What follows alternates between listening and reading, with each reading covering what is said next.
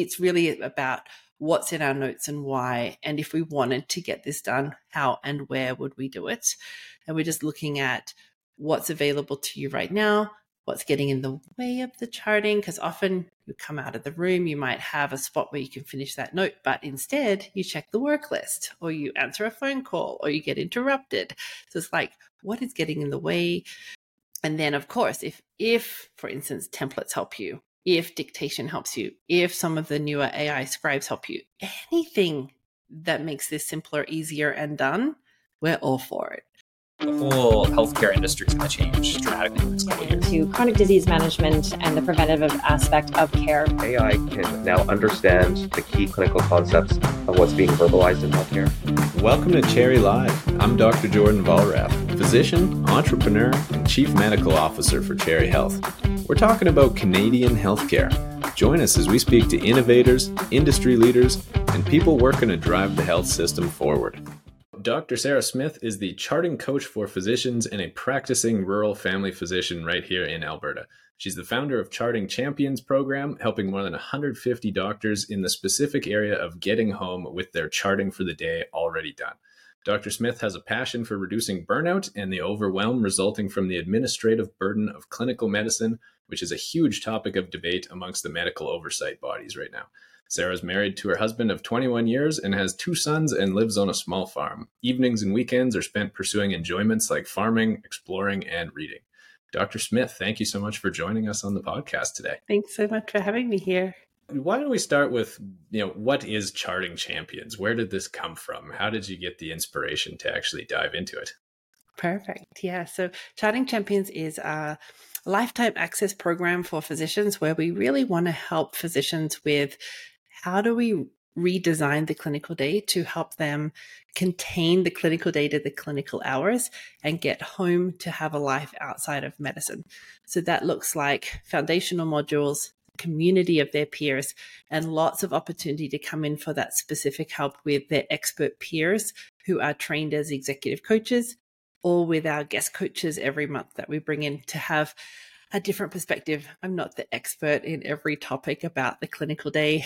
Um, so we bring in people who do leadership training, access improvement, ADD, and executive functioning management. Anything about the clinical day that physicians are struggling with, that's what we do at Charting Champions. So how did it come about? Um, it came about because uh, I personally had an issue with charting paperwork, getting home on time. And I was 15 years in this role as a family doctor um, and still unable to tell husband when I'd be home. I still wouldn't be done at the end of the day. I'd have lots and lots of evening, weekend work um, that was using up my time. And I did not know there was a solution. So the only help I got from my mentors and colleagues was you just do it when you can, you come in on weekends. And that wasn't the answer I wanted. And it wasn't until I kind of discovered coaching and what coaching could do in regards to helping me be the owner of my day to find a different experience of clinical medicine in my day and to help me really dive into the redesign of the day so I could get the work done, that I could make a difference for myself. And then when you get bucket loads of time, suddenly you just want to share this with the world. So I started coaching one on one family doctors, and then specialists would come to me, and then other allied health professionals would come to me asking for help in that exact same area. So after I got kind of fully loaded up with one to one clients, we then said, okay, we now understand the problem. We understand the the framework of how to get people out the other side feeling better. That's when Charting Champions was put together and launched three years ago. So it truly evolved out of a problem that you yourself were experiencing and had to come up with solutions for. Exactly. So I did I thought it was the impossible unsolvable problem. And how much time in your day did you save yourself? Like from because uh, I'm sure this was something that evolved over years, and you've honed your craft of having your workflow and your processes dialed in. Like how many charting hours or administrative hours and you know non patient care interaction time were you spending in an average week? That's a great question. So uh, after the last patient left, it would be two hours before I would get the text from husband reminding me it's time to come home. Um, that I'd kind of it was dinner time, so I would pack up knowing that I wasn't done. So that was two hours. Then when the kids were in bed, I'd be back on the computer for around about two to four hours uh, a weekday. And then I had this wonderful experience where patients hand you a form at the end of the visit and they say, Oh, you can get that done when you have time. And that those. By the way, I have this uh, EI form I'd love for you to fill out, you know, when you have a minute. No big when deal. you have a minute. So what I would do, I would take those, you know, three, five, eight forms home on a Friday, expecting to try and get to it on the weekend. And then I would spend all weekend telling family I couldn't because I had paperwork and then go back to work Monday with them still not done. And so it would actually use up the entire weekend of mental load, but not doing paperwork. Or I would get up early in the morning or I would spend, you know, all of Sunday doing paperwork. So this was a I'm going to say I was one of those 18 to 20 hour physicians pajama time. It was it was very overwhelming. Mm-hmm. Well, and so recently there have been some studies across the country here showing that there's about 80 million hours every year of physician time spent just doing administrative work, paper tasks, a big chunk of that being un, what's viewed by the doctors in the surveys as unnecessary work, mm-hmm. you know, just frivolous stuff that either doesn't need to be done, could be delegated to a team member, or just otherwise shouldn't be plugging them up from actually treating patients. Yes. Like, is that is does that sound realistic to you? Does that sound like a huge number, or does that sound like an undershoot, even in your opinion? Oh no, I think the administrative burden, if anything, since I started in my career, is bigger. Um, certainly, COVID created a whole lot of work lists and inboxes we never had previously. Um, we currently have the amazing experience in Alberta for the Alberta physicians listening of Connect Care, and so if you happen to have Connect Care access, you now have this siloed work list of things to go and mark completed, um, which doesn't interact with your EMR. So now you have double workload of things. So all of this is creating increased non physician work, um, especially when you've already seen something. Now we're duplicating it. Now we might be triplicating it when it's in this siloed system. So, yes, if we don't uh, take some um, major changes, we're going to run out of minutes available. So they say with adult um, primary medicine care, if you were doing good care for your panel, it would take 27 hours a day. Well, there isn't 27 hours in a day. Um, that was one of the studies that came out last year. And I'm like, yes, I hear a lot of physicians say for every hour in front of a patient, I have an hour of paperwork or not um, patient time. And so that becomes part of the work of the day is okay, how do we empty these work lists in the most effective way for where you are right now with the staff you have, with the EMR you're using? How do we get out of this as fast as possible? Yeah. Well, and it sounds like there's a lot going on beside behind the scenes here, right? So it says charting right in the name of the venture, obviously, but clearly there's more going on in terms of leadership skills and practice mm-hmm. management. Uh, let's chat a little bit more about the charting side of things. Like, mm-hmm. What what are some strategies that a physician or even another healthcare practitioner could implement so that this isn't dragging into their evenings, needing to be done on the weekends? Yeah. I, like, are there some high level, just general tips you'd have to offer there? Yeah. So the framework that we use for physicians are kind of four steps. Um, first step is to get our charting done after every patient. And that's kind of the foundational step because even though it feels impossible, if we're carrying those patient encounters with us through the day, we're adding to the working memory of the day and we're crowding our brain, right? So get it out there often, while it's fresh yeah, exactly. So while it's fresh and it's current, like it's it's fresh in your mind, so you're going to collect accurate information. And as we complete that encounter, there's no homework from that encounter. Yay. So we want to ensure that that encounter is done. All of the aspects of that encounter complete before we move to the next patient. And that takes a minute for a physician to kind of get their head around. And then the implementation of that could take a while there could be a significant difference between what you do now and what you might end up doing if you decide that this would be something you'd like to implement. Um, step two is um, the clinical encounter. Like physicians have a set number of minutes with a patient if they're in that appointment book style or they have a waiting room full of patients if they're in the emergency department. Like we don't have all day with a patient. So we have. It doesn't um, end though. There's always more. There's more work to be done. I mean, with the physician shortage, right? And yeah. that like sense yeah. of duty it's just it doesn't yeah. stop unless you have some sort of barrier or uh, boundaries yeah. you start setting up yeah so the um, in clinical encounter we hear physicians saying my patients are demanding entitled they bring a list in they have multiple issues in the room but the boss of the encounter is the decision maker in the room so that's your physician or a clinician is the expert decision maker in the room and understanding that you have the ability with the language you use, with the way you're setting up your appointments, to be able to start to contain what you will say yes to today. And when you say yes to something, you say yes to all of the aspects of that. So if you say yes to 30 second shoulder added on problem in this encounter, you still have to assess it, document it, and you know arrange anything about it that you needed to arrange. So the patient never understands how long it's going to take to do a puzzle. Like, hey, just a quick question about my headaches. I'm like, that's not a quick question. We know how long it takes to do a good headache workup.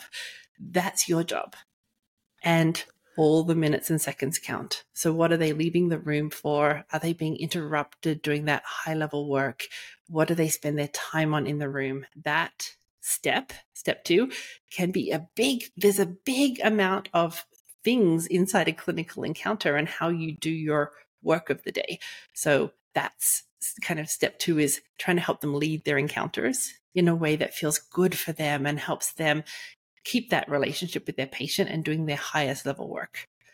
Uh, step three so saying no to some things, I guess, right, is key there. It could like, be you know, saying phrasing no. it yeah. yeah. like uh, you know this is a you know big problem or maybe not a problem but this is a, a serious issue that you know we really should give it the time it deserves uh, yeah. make sure that we fully unpack this yeah. right because it is in the interest of the patient and the benefit to them right like if you're gonna you know kind of half do a lazy job with it in 30 seconds i mean you're not doing a service to them or yourself that's right, exactly. Um, and it is about that quality of patient care. So that's really important that um, we have the language we're going to use with our patients for how do we defer this to next time, or what are we saying yes to and why in the room, and how do we start to negotiate that. Even how we start and end an encounter can add minutes to the encounter, right? So, well, and then I imagine that agenda setting up front is key. It can be, but for some physicians, that really gets them bogged down. So it's not just agenda setting. Sometimes we have to just put that down because it's too hard. It creates more problems. But we do need to give them an approach for how they're going to address this encounter. And it's not one problem per visit because a lot of physicians won't do that because they know that access is a problem and getting the back is a problem and some things are fast. So they do want to be the owner of that appointment the boss, the one who's deciding what will and won't be done. Yeah. Well, so it's then, tough, right? Because patients have booked a day off work or a half day off work. You know, they're taking time out of their yeah. busy schedules to come see mm-hmm. you. And so if you're just kind of superficially cutting it short based on a, a general rule there, you know, you're not really, you know, is that fair to them? Yeah. So it's that knowing which patients are um, needing that time now and which ones are we going to bring back quicker because they aren't having to have a whole half day off or whatever. So, yeah, all of that's part of the clinical encounter. Absolutely. Yes. And then, so how would you phrase that to a patient? Let's say you're seeing somebody, they look like there's a few different things to mm-hmm. be addressed. Like, what would that first encounter couple sentences out of your mouth even be? Yeah, so one is guarding what you're saying as you walk in the room. So the um, how are you today is about a three minute cost versus what are we doing today gets us kind of closer to the mark of what's of importance to you today.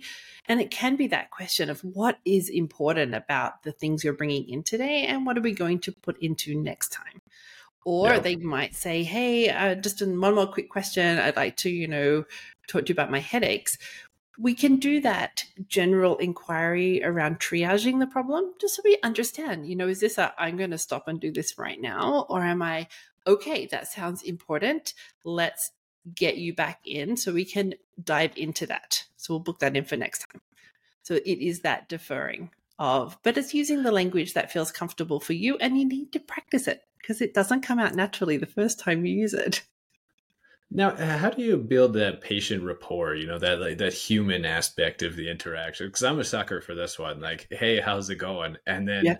you get a Grandpa Simpson story, which just goes on and on and on. And then, just like you're saying, yeah, next thing you know, three, four, eight minutes have elapsed, and like Yes. they'll talk about something very personal, which Yes. is you, you don't want to cut that off if there's been health problems in the family or something else related. Like, how do you how do you capture that kind of like personal connection versus the utilitarian aspect of like we have a limited amount of time and a job to do here Yeah.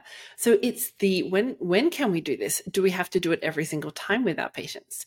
So we can what are we up to today? Um, we can get into the meat of the problem, and then I might be doing a referral letter. And the way my brain works, I'm quite happy if they're nattering on while I'm doing something in the room. So I'll be doing that referral letter that they want done, and I'll I'm like, "How's the grandkids?" And they can chatter and natter as I'm doing my thing that's we have genius a great okay interaction. I love my patients. I love having that understanding of who they are and what they're up to in their world. I'm in a small town. They know what I'm up to and they ask about how the farm is, how the kids are, how the everything is. But we need to remember it takes up a lot of time. So we want to do that when we have time. Yeah while you're filling out a prescription or something else and then you know you've got that other half of your brain actually on social mode listening Yeah, and and nodding not- and smiling and asking questions And not every physician can do it that way. And that's okay. But for my brain, it's fine to do that. Yeah. And so, okay, so we've talked a little bit about like how to manage the encounter in terms of the charting itself. Like, what kind of strategies do you employ to actually get the charting done as you go? Like, is it Yeah. as simple as extending your appointment visits, or is it cutting the appointment with the patient short and giving yourself time to chart? Are you using, you know, scribe tools as you're going? Like, a combination of everything? Like, how do you get the charting done so it's Yeah. not this monkey on your back all day? So, most uh, physicians um, have a set appointment um, schedule set up for the next eight weeks. So, we're going to go with exactly what you have right now. We're not going to take out patients, we're not going to extend appointments. None of that's actually going to be helpful in the long term. Um, but the doing of new things is hard and it will be slowed up by the trying of new things. So just know that it's supposed to be messy in the middle as you're trying to figure it out. Um, step two is what are you already doing? Because that's familiar to you. So, how do we kind of enhance what you're already doing? And I think that's important that you're not always trying to just do the newer thing because it could work for you. It's really about what's in our notes and why. And if we wanted to get this done, how and where would we do it? And we're just looking at what's available to you right now, what's getting in the way of the charting, because often you come out of the room, you might have a spot where you can finish that note, but instead you check the work list or you answer a phone call or you get interrupted. So it's like, what is getting in the way? Um, and then, of course, if if for instance templates help you, if dictation helps you, if some of the newer AI scribes help you, anything that makes this simpler, easier, and done, we're all for it. But we don't have to go looking for fancy to start with. We're just saying, if you wanted to not do this later, how and where could you start? And just Back making it basics. as simple as possible. And Yeah. all of the physicians inside the program will be doing it in their own way. I tend What are you personally templates. using in terms of fancy Yeah. tools? What do you got on the go? Drop some I names for us here. templates particularly. I think I have three different um, types of chart note that I can use. I use one template only, and that's because the college requires a lot of you know must dos for opiate prescribing. So if I'm doing an opiate prescription encounter, I'll use my template for that, so I can remember to tick off all the must dos. Um, but otherwise, I'm just using a general note myself. I'm typing mostly in the room, and then uh, immediately after, um, I do have pre-filled in forms um, for lab requisitions because that makes life easier and saves some seconds Yep. there. Um, so that's me personally. That's how I've attacked it from my no templates. You're just out there doing it. How many words a minute are you typing? I can type at um, talking speed. Um, so I, I don't know my actual type, but I'm pretty okay with what and and it's not i'm not recording word for word this is the so what i heard you say was concise summary write it down so as i talk it out to the patient i write it pertinent positives pertinent negatives. Pertinent positives pertinent negatives. What happened? What do i need for billing and insurance purposes? Why do i think this is my working diagnosis? What was my supporting to and fro data? And then what's the plan? And what's your typical patient appointment visit duration? Mine at the moment are 15, and I have um, over the course of the 18 months it took me to figure it out, and through COVID, and through the changes that the Alberta government were planning to implement, and with virtual um, kind of appointment styles available, I have pivoted and changed up everything, and I'm not afraid to do so. So right now, I'm on 15 minute appointments. I've done 10 minutes. I've done um, I've not done any less than, so I haven't gone less than for an hour ever, yeah. except for the occasional like longer visit that I might have intentionally planned for one of those undifferentiated patients that you really just want to dive into that meaty detective work.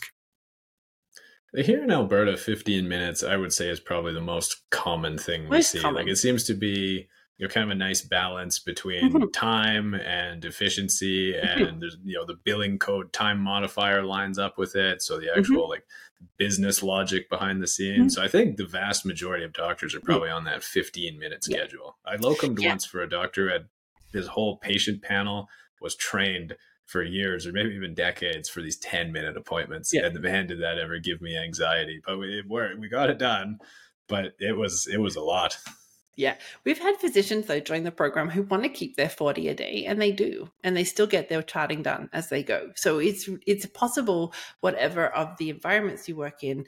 The key is that if you want it sustainable, we need to be doing the work of the day within the day. So it's figuring yep. out how and where we're going to get that done. Yeah well while it's fresh you know before it starts because the the details get fuzzier the longer mm-hmm. the duration elapses between when you see the encounter you start you know was that a positive sign yeah. on the abdominal exam or was it you know kind of iffy and yeah. so you know medically speaking it's probably going to be more accurate too as well as more effective yeah correct and for informational continuity, it's perfect because then if you've got like the US physicians will have an MA coming behind them to carry out the orders, if those orders aren't in, they don't know how to do their job.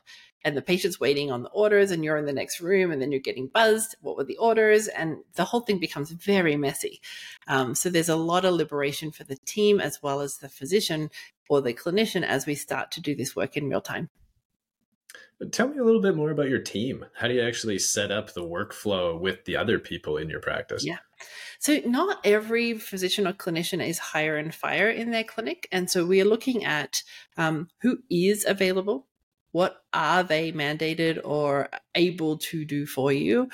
And that's part of that next step is the work lists and other the other work of the day so everything else um, and part of the interruptions so that's kind of the managing the rest of the clinical day so, who's interrupting you? What are they asking you? How do we start to batch some of those interruptions so that we're not having that constant interruption?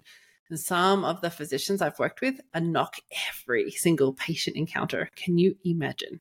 So, that high level work, you're doing your expert level work, and suddenly there's a knock, knock, knock on the door. And they're like, so and so's late. Will you still see them? And you're just sucked out of that patient encounter and you're thinking, what do I got to do this afternoon? Do I have time to stay if this person's late? And what are they coming for anyway? And then you got to go back and reorientate yourself to the patient in the room. It is so adding to our decision fatigue and so interrupting that executive level work is so important to protect your time. And no one else will do that. That is your job. Um, all of the things in your inbox eventually get out of your inbox but how are we getting it out and how can we get it out as fast as possible? So, for our clinic, with the EMR we're using, which most EMRs are kind of, you know, not set up for us to have great workflows, it was working with the team to say, okay, you know, how do I bring a patient back in three years for a pap smear without me having to remember that they need one? Like the next time I want to know that they're ready for one, they're in my room because it's time. Yeah. And it takes all of the work off the physician. That was the very first puzzle I had to deal with when I got here from Australia. Um, because there, that recall system has been established over the last 20 years because it's our responsibility, says the college, to remind the patient that they're due for something. So we had to figure it out. Here, there wasn't that same emphasis. So now I'm like, hmm. Because when I first arrived here in Canada, I was supposed to be here for a year. So I'm like, well, how do I tell a patient they're supposed to come back in three years if I won't be here? Yeah. So I had to start talking to the team. Okay, who would call a patient and tell them it's time to come back? How do I tell you what if you aren't here in three years? How do we make it so that it's not person dependent and it becomes a system level change?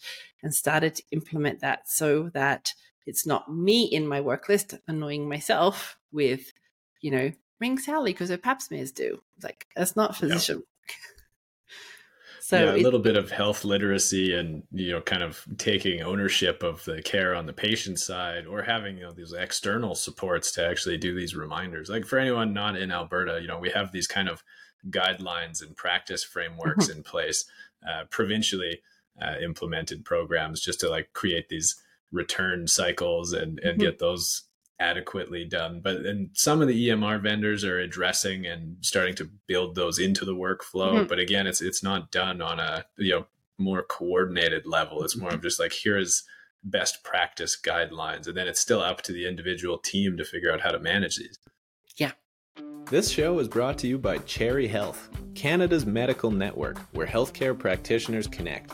Physicians, pharmacists, chiropractors, dentists, and all other allied healthcare professionals can sign up for free and start checking out job opportunities from thousands of employers across Canada.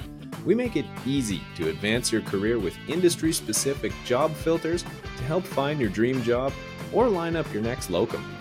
You can also post jobs for free. That's right, if you're a clinic owner, manager, or a recruiting professional you can recruit doctors and other healthcare providers for zero dollars. There's no catch, hundreds of new health jobs posted every week. www.cherry.health to get started today. And it was no good when Sally's in front of me telling me she had a pap smear due a year ago. That's opportunistic and that's not what we wanted to create. We wanted to create the two and a half years later, she gets a call saying, Hey, it's time to book you in. When can we book you in? that safety net was important to us as physicians and we were able to create it but we had to do some kind of uh, creative things with the EMR as it existed in order to ha- make that happen and then to onboard the staff so that they could carry it out for us because if we don't trust it we won't use it as as physicians and clinicians exactly yeah, yeah. Which EMR are you using? Can I ask? So we're using HealthQuest and or MicroQuest, and they have been excellent with regards to talking to programmers, listening to the things that we want um, done about the program, adapting it for us. I think I'm their biggest. Like, I'll email Janet almost on the weekly. Hey, Janet, blah blah blah. Be like, oh, oh, that's a good idea. We'll get we'll get busy with it. Yeah. How many of the different EMRs have you tried? Uh, oh, that's a great question. So in um, Australia, we were using um, Medical Director and Best Practice, which were developed by a physician for physicians. So it was really quite a nice, robust, and quite easy, user friendly um, platform. Um, then I came to Canada. They were already on HealthQuest here. Um, and then the Connect Care is coming. So I'm in there. So they're the three, the four that I have been kind of part of, as in used on a daily basis. I think there were some other ones I okay, might have you heard it temporarily. Mm-hmm. Dr. Smith, the charting coach herself, Health Quest is the EMR of choice. What are your thoughts on Netcare? Like just in general, oh, you know, is this the yeah. miracles or not Netcare, uh, Connect Care? Oh, uh, is oh. this the miracle solution to start reducing burden? I mean, I have not had the pleasantry of experiencing it firsthand myself. I just see all the commentary happening through Facebook. What what do you think? Okay, so we'll talk quickly about Netcare. So in Australia, there was no Netcare. So, Netcare, for those of you who are not in Alberta, is the one stop shop if you're looking for any diagnostic imaging pathology results, um, anything like that, and consultations, visits to hospital for the last 10 plus years for all of our patients in Alberta. Anyone with the Alberta healthcare card, you can go into this portal and you'll have access to this patient's entirety. It's amazing. When I was in Australia, we would have to say to the patient, Did you go to the pathology department with the red or the blue door? and because you know there were two different pathology service providers and i'd have to call them and say can you send the last lab report for oh it would take up so much time so now If you this had a one stop shop colorblind like patient, they'd be sending you on a goose chase to the wrong lab. Yeah. yeah. Even finding out what medications they had last filled, you couldn't find in a central database as I was leaving Australia. I believe that is now uh, exceptionally better, but still not as good as Netcare, which can find the scripts as well. Connect Care is the hospital based electronic medical record, and it is the same essentially as Epic for those of you who are in like the US or um, it's called something different in Ontario because they do have it in some of their hospitals there as well, I believe. And so Connect Care or Epic is a very big program designed to hold a lot of information and to have everybody being able to document in real time. So your nurses, your allied health, your physicians. Um, so it contains a lot, a lot of data and it is not intuitive. So you're having physicians doing eight to to 25 hours of training to figure out how to run this thing. So that's problematic. I, that sounds like a lot. I mean, in terms of any other tool that we as physicians use, you know, the suturing equipment, you know, if you're it, yeah, literally anything, right? So why not spend some time learning how to use your your charting tool? Yeah. Maybe 24 hours is excessive. So I agree. Doing some EMR optimization, having your EMR super user help you kind of design your templates or your lab requisitions or kind of make your use of the EMR easier is obviously important because it's part of the time saving. Um, I think the problem with Connect Care is one, it's siloed from your work if you're in family doctor world. So you've now got to log into this completely different portal to make sure you haven't missed any information about your patients. Uh, so that's a bit problematic about it.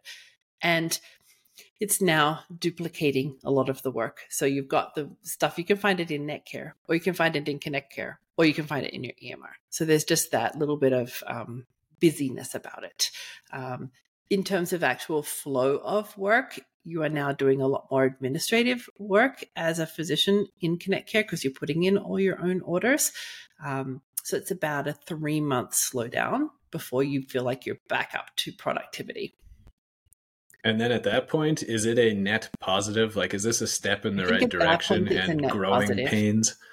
Yeah. Yeah. The net positive it, when you're actually within the hospital system looking after the hospital based patients, but when you're in community, in your own EMR with Connect Care existing outside of it, it's still still a, that problematic problem. Yeah. Do you think they'll be able to get it to the point where it works well in the community in an outpatient setting and also ties in with the inpatient system? Uh, they're not going to let community family doctors use it as their EMR. This is the hospital EMR. So it's not available Okay. for family doctors unless they're in an Alberta health care clinic. So it's not intended to replace the EMRs that exist right now. Gotcha. Yeah. Okay. So just hospital only. Now, have you been on the SCM system that Calgary had up until recently? Hmm, no. It was cool. It was like a digital charting system in the hospital. Like when I did my training in Edmonton up until 2013, uh, Mhm. or sorry, 2013 to 2017, all the hospitals were paper record based. Oh, and yeah. then coming to Calgary, where they had this digital SCM system, I was like, oh, wow, this is fantastic. And so I'm just picturing like that next leap in evolution of that Mhm. actual electronic health record being that much better. But the, the only things I see on social media are people not super happy with. it. Yeah. Yeah. I think the good thing about um, us all on the same Connect Care system is I can now um, that I have access to it, see my patients who are in the hospital in Edmonton and what's happening for them in real time. So it is that ability to, no matter where your patient is located in Alberta in a hospital, you can kind of see what's happening for them and how the maybe referrals are progressing in the lineup and that sort of thing. So it's got some advantages, even though we all, you know, like to whine and complain about new things. it's therapeutic. Yeah, exactly. Get it out of there. Um, backing up then to sorry, just in terms of backing up to like the workflow, what does your team look like? Do you have an MOA? Do you have an LPN? Do you have an RN? What does the the clinic staff, uh, you know, the org structure look like where you're working? Yeah. So in our particular environment, we have um, a 15 physicians, uh, family physicians in our small rural town. We're all in the one um, medical center in our small rural town. Um, so we have um, a couple of uh, people each day on the phone lines to take phone messages and book people in. We have somebody doing the MRI and ultrasound booking and following up to make sure that those are being booked and, and happening. We have somebody scanning in um, the the e e-faxes as they come in need to be assigned to different charts. So that's somebody's uh, role each day. Um, we have a LPN nurse or two, depending. One is paid for by the primary um, care network, 50%. The other one's paid by us. Um, and they do things like height, weight, blood pressure, baby checks, uh, urine dips, and sending off cultures for us, ordering supplies for the clinic. Um, we have a referrals dedicated person. So all I have to do is write cardiologist and do the letter, and somebody else knows better than me, um, which I think is important for your team. Who's accepting new patients? Who's the fastest one to get into? How do I, what do they need to have put in place before they will accept this referral? Uh, so we have that person. We have a third party person who negotiates with all the insurance companies and WCB and all of that for us um, clinic manager.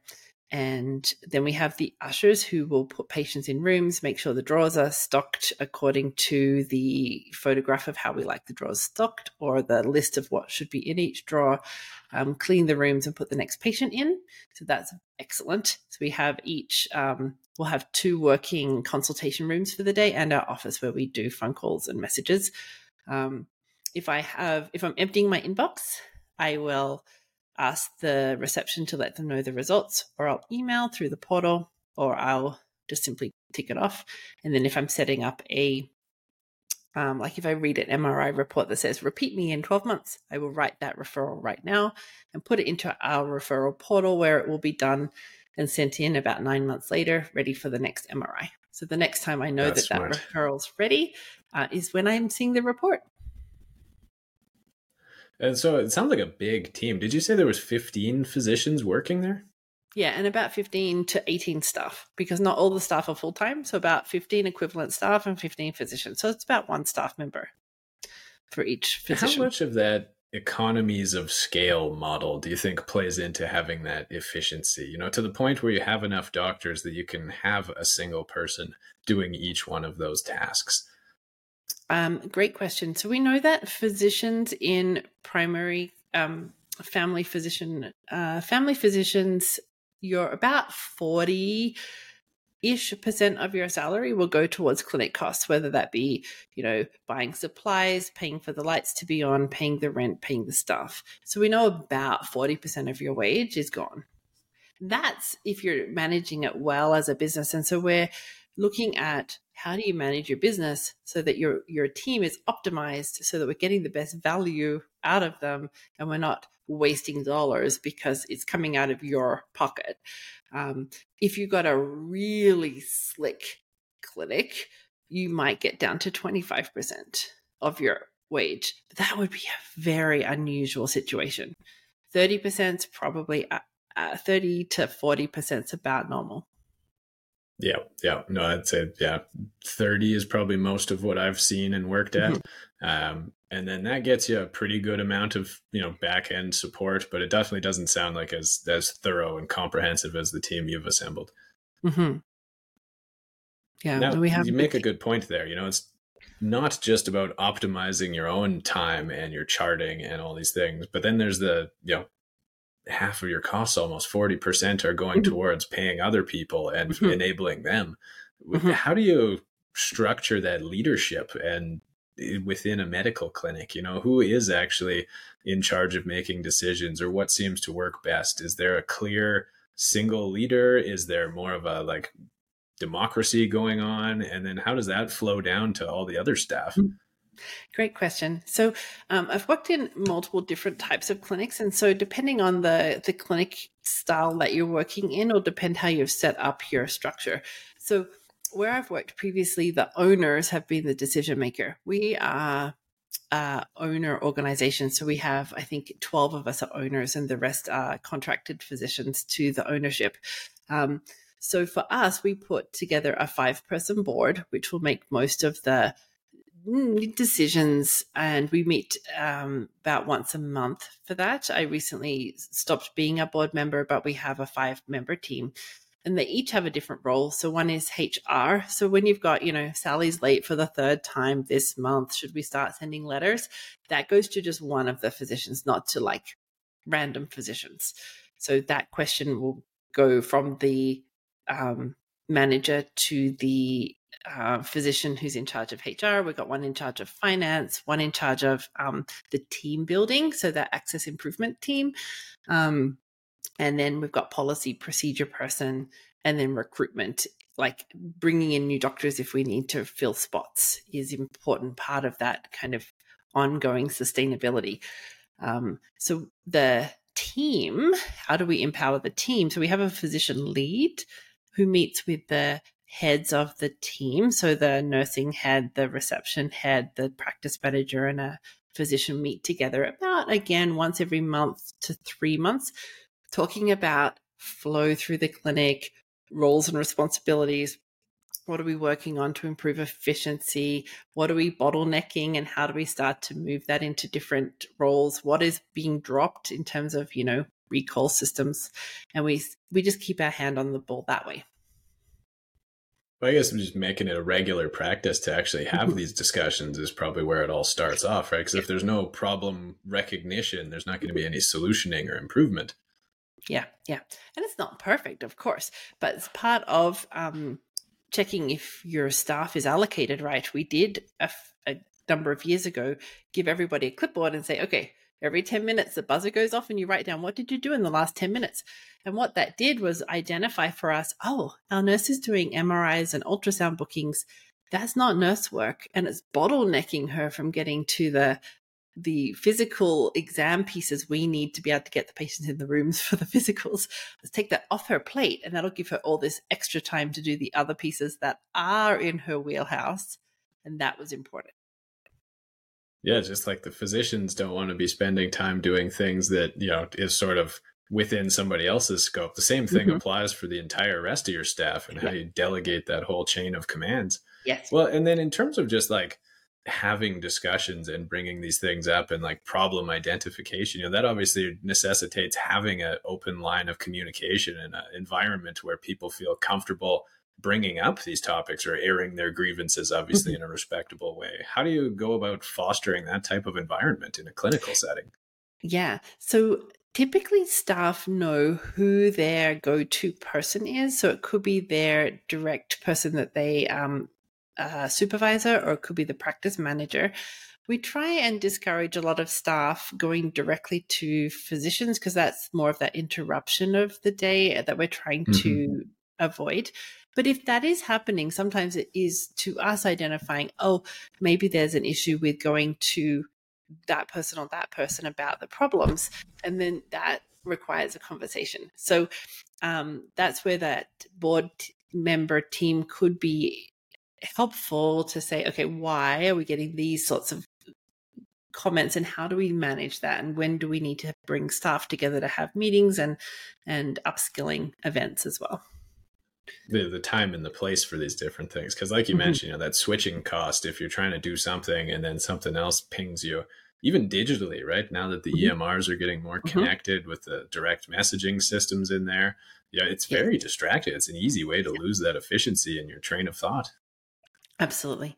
So you're just looking at a computer screen, but you're doing high level work when you're looking at that inbox. You're taking that patient data and you're trying to remember their clinical presentation. You're trying to make ideas now on your working diagnosis and plan, and then how to communicate that to your um, patient.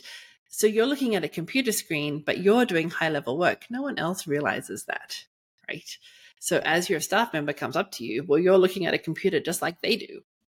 So they have no idea the level of concentration that you're trying to coordinate in your head.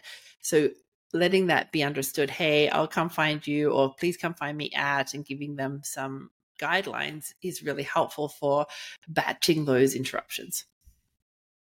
Are there any other like leadership faux pas that you've seen in the clinical environments? What are those some you know commonly stepped on landmines that we should be looking out for in terms of how we manage staff, how we lead the team, how we you know structure the organization? I think the um, uh, rules from above doesn't go very well in any situation. Um, so team leadership is um, something that is worth learning. So being the the physician as a team leader, um, there are a lot of skills to learn here, and there's ways you can learn those skills. But um, having a commonality of problem that you're trying to solve together as a team, knowing that your team all bring something unique to the equation, and they know why. Um, something is or isn't working or could have ideas on what isn't isn't working so encouraging your team to say hey the printer isn't working again for the third time this week, but rather than just whining about it, and what I did was I, you know, called so and so and they said this, this, and this would help in solving this problem is much better than whine, whine, whine, whine. Or now you're going to be, you know, calling all these patients and I want them done before tomorrow. And they're like, but, uh, uh, you know, so that head, that from the top down kind of leadership does not allow your staff to have that level of responsibility, the job satisfaction. We need to help them understand how they can be successful. What does success look like? Um, so that they can win too in their day and be part of a functioning team and important for our patients and doing important work, not just grunt work. This show is brought to you by Cherry Health, Canada's medical network where healthcare practitioners connect. Physicians, pharmacists, dentists, chiropractors, and all other allied healthcare professionals can sign up for free and start checking out job opportunities from thousands of employers across Canada. We make it easy to advance your career with industry specific job filters to help find your dream job or line up your next locum. You can also post jobs for free. That's right, if you're a clinic owner, manager, or a recruiting professional, you can recruit physicians and other healthcare providers for free. There's no catch. Zero dollars, hundreds of new health jobs posted every week. www.cherry.health to get started today. No, exactly. Yeah. And really making it, you know, like collegial, us versus mm-hmm. the problem as opposed to me versus you or him versus yeah, her. Yeah, giving you jobs. yeah, we hear exactly. a lot of, but I'm so busy um, complaints. The they'll come in and say, I asked my MA to do this and she said she couldn't. She was too busy. I'm like, mm, yeah, probably the way we asked. we told uh, One thing asked. I've. Oh, sorry. Go ahead. No, it's all right. We just uh, if you just tell them you're they're doing it, then you're going to get resistance versus versus a conversation. Yeah. Nobody likes that. Yeah, the the art of leading people. Yes, correct. Uh, one of the things I've noticed is the clinics that seem to have the staff retention thing figured out seem to be the most effective. You know, you get there and there's an MOA who's been there for 10 years, there's a nurse who's been there for a long time. What leads into that or or what causes the opposite, you know, rapid turnover? Yeah. Um, so uh, staff turnover can be related to satisfaction and that can be related to leadership and and your sense of responsibility and the way you can be successful in your role.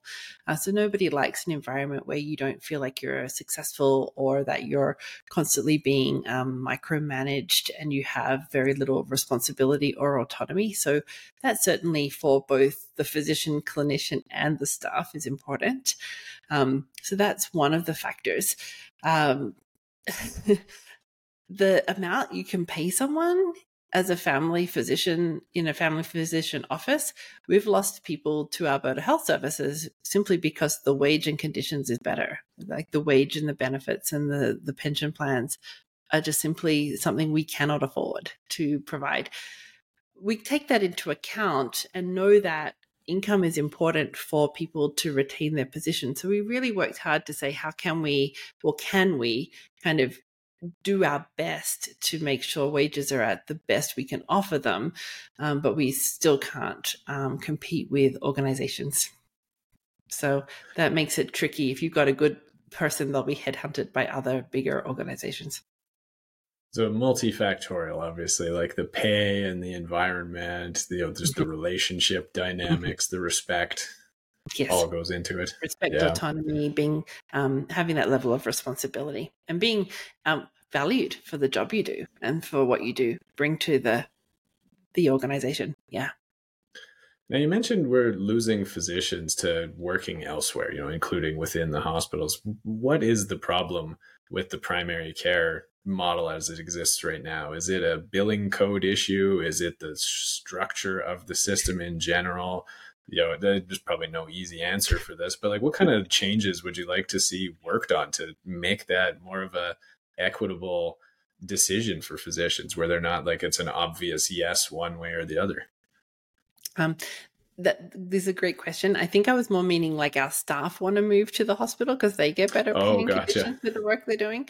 Um, don't tell them. No, not really. Um, they know that. Um, so why are physicians moving into the hospital space? Well, it, it is similar to that. So when when you're working within the hospital environment, um, you're not paying overhead, so you're not having to do um, the wage, the rent, the lights on, uh, the hire and fire of staff, the paying the staff wages.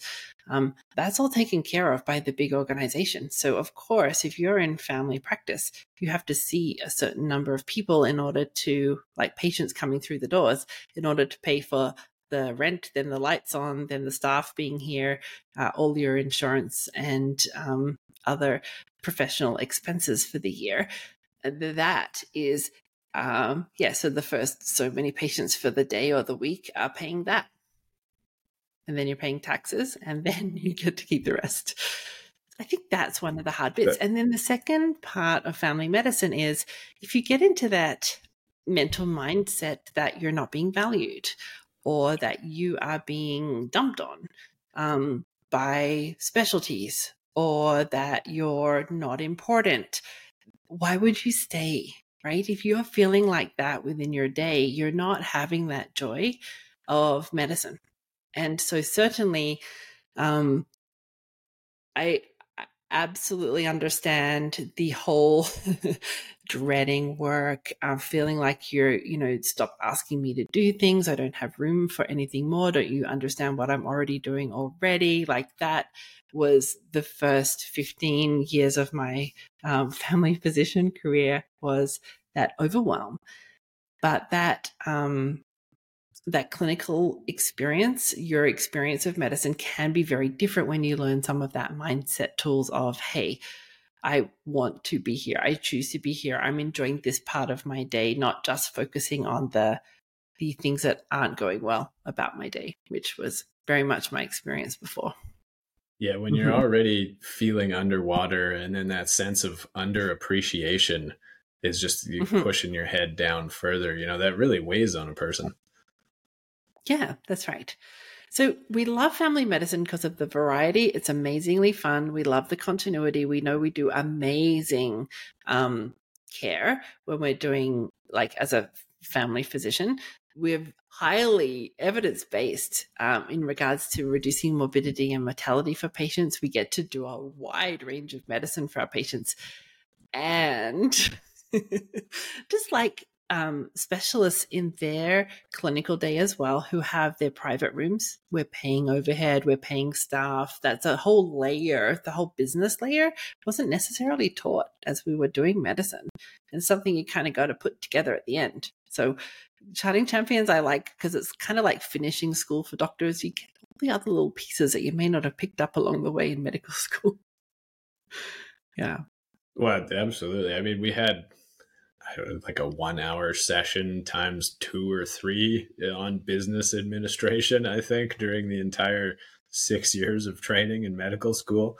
Uh, so it's like vastly undertaught. And I don't know, there's kind of this like, you're here to do the healthcare attitude, but I mean, you're, you mm. need to get your business knowledge under you too, right? You come out, you graduate, you do your training, and you're like, okay, I've spent thousands upon thousands of hours like learning, you know, diagnosis and the pattern recognition and treatment mm-hmm. algorithms, and then it comes to like, and, and now what? Like, a, I got to actually run a practice, and it's just very overwhelming. Yeah. Well, okay, so yeah. I've learned a lot today in terms of how can people get a hold of you. What would the best way yeah. to get there be like? Yeah, so it's just chartingcoach.ca is the um, website that has all of the different programs attached to it. Um, and then you can find me on my own podcast, Sustainable Clinical Medicine podcast, uh, where we have interviews with physicians and clinicians who have kind of redesigned their day to create sustainable models uh, for themselves. So my hidden agenda is to get your home uh, so you can have a life outside of medicine. So that's what I just love about what I do is I get to help physicians create hours of their life back. So super fun. What would people expect if they're signing up? You know, what do the programs actually entail in terms of mm. time commitment, in terms of the medium that they would interact with you through? Yeah. Um, so it's all very much what you're needing. So we get the, um, as you kind of join the Charting Champions program, if it sounds like something that you're interested in, you get the foundational modules of how do we do these steps and it takes an hour and a half in total so we wanted to keep this short snappy and very um, easy to start to implement. And then each month we have um, and there's no obligation to come to any of it live we do six coaching calls where you can come on and get that specific one on one help because you'll have physicians coming in from the hospital system, urgent care, family medicine, neurologists, oncologists, like all the different types of physicians. So we want to be able to make it perfect for them with that access to their executive coaching peers who can help them with that specific help. We have that online peer community where they can get support, encouragement, have a wine, have a bad day, and get the help they need there. And we bring a guest coach in every month for an additional three hours worth of training in a different topic. And then all of the call replays are inside the membership and they get Mainpro points or college points for each hour they're in the program they can claim. So we love it because it's comprehensive and it's lifetime access. So they get to come in, pivot, do awesome. different seasons of their clinical day. Yeah. So pretty fun.